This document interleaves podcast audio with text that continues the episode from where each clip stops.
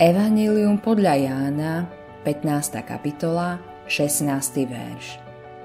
Nie vy ste si mňa vyvolili, ale ja som si vyvolil vás a ustanovil som vás, aby ste šli a prinášali ovocie a vaše ovocie, aby zostávalo. Tak, aby vám Otec dal, čokoľvek by ste v mojom mene prosili od Neho. Kto prišiel k viere, je vyvolený pánom Ježišom. Božia vyvolujúca milosť k nám neprišla len tak zo vzduchu. Prišla k nám v zvesti. Táto zväzť to nie sú slova zákona.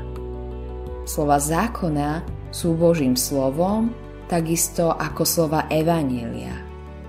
Ale zákon nás vedie k seba poznaniu, napomína nás, odsudzuje a zabíja, a to všetko preto, aby sme cítili potrebu pre slova Evanielia o pánovi Ježišovi a prijali ich.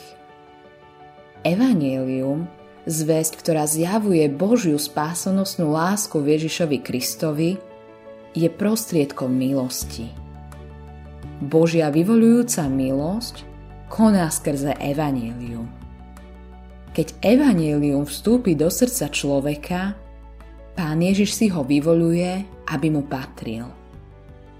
Preto hovorí Pán Ježiš všetkým svojim veriacím. Nie vy ste si mňa vyvolili, ale ja som si vyvolil vás. My, ktorí sme vyvolení Pánom Ježišom, sme ním vyvolení prinášať ovocie. Je to ovocie, ktoré trvá. Čo do nášho srdca vchádza skrze pánovo slovo, a čo Pán Ježiš v nás dokázal svojim slovom vykonať, nás nasleduje do Božieho kráľovstva. Kresťan, ktorý prináša ovocie, vzdáva česť Bohu. Pán Ježiš hovorí, že Otec je vyvyšovaný tým, že prinášame hojné ovocie. Hovorí tiež, že ovocie ukazuje, že sme jeho učeníci.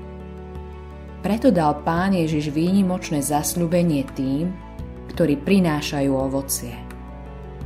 Godcovi sa môžeme v Ježišovom mene modliť za čo chceme a Pán Ježiš sľubuje, že Pán nám dá všetko, o čo v jeho mene prosíme. Tento sľub hovorí, že čokoľvek by sme potrebovali na to, aby sme prinášali trvácne ovocie, môžeme Boha odvážne prosiť. A spokojne môžeme dôverovať, že to dostaneme. Nie je dané obmedzenie pre naše modlitby, čo sa týka prinášania ovocia pre pána. Autorom tohto zamyslenia je Eivin Andersen.